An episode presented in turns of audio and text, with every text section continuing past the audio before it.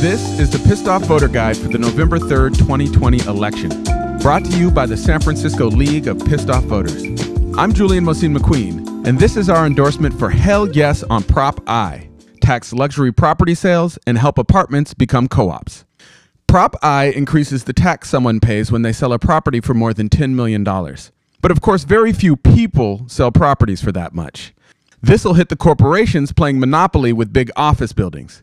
Between Prop 13's limits on property taxes and the state preventing us from creating a local income tax, this real estate transfer tax is pretty much our best option for taxing the 1%. The tax on properties that sell for between 10 and 25 million would increase from 2.75 to 5.5%.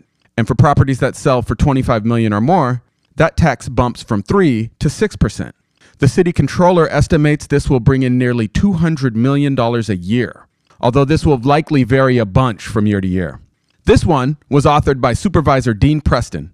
Money from Prop I would be deposited in two accounts one designated for COVID related rent subsidies, and one for a social housing program. Technically, though, the city won't be required to spend the money on those things because if they were, that would bump the threshold for this to pass up from 50 plus 1 to 66.6%. F you, Prop 218.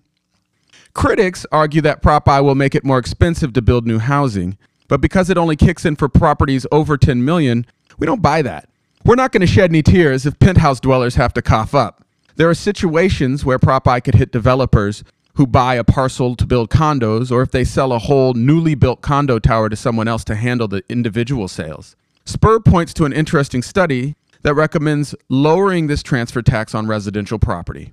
We could be open to that in the future, but the reality is, the vast majority of this tax revenue will be coming from corporations. Between 2010 and 2016, residential properties would have only contributed 13% of the revenue to this tax.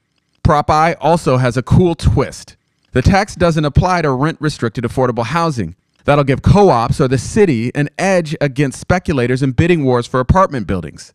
This ties into the city's new Community Opportunity to Purchase Act, that requires sellers of certain apartment buildings to give nonprofit housing organizations first crack at buying them. Smart thinking, Dean Preston. Let's vote hell yes on Prop I. Tax luxury property sales and help apartments become co ops. The Pissed Off Voter Guide is your secret Dakota ring to progressive politics in San Francisco. Check out our full guide online at theleaguesf.org and please share it with your friends. Thanks for listening.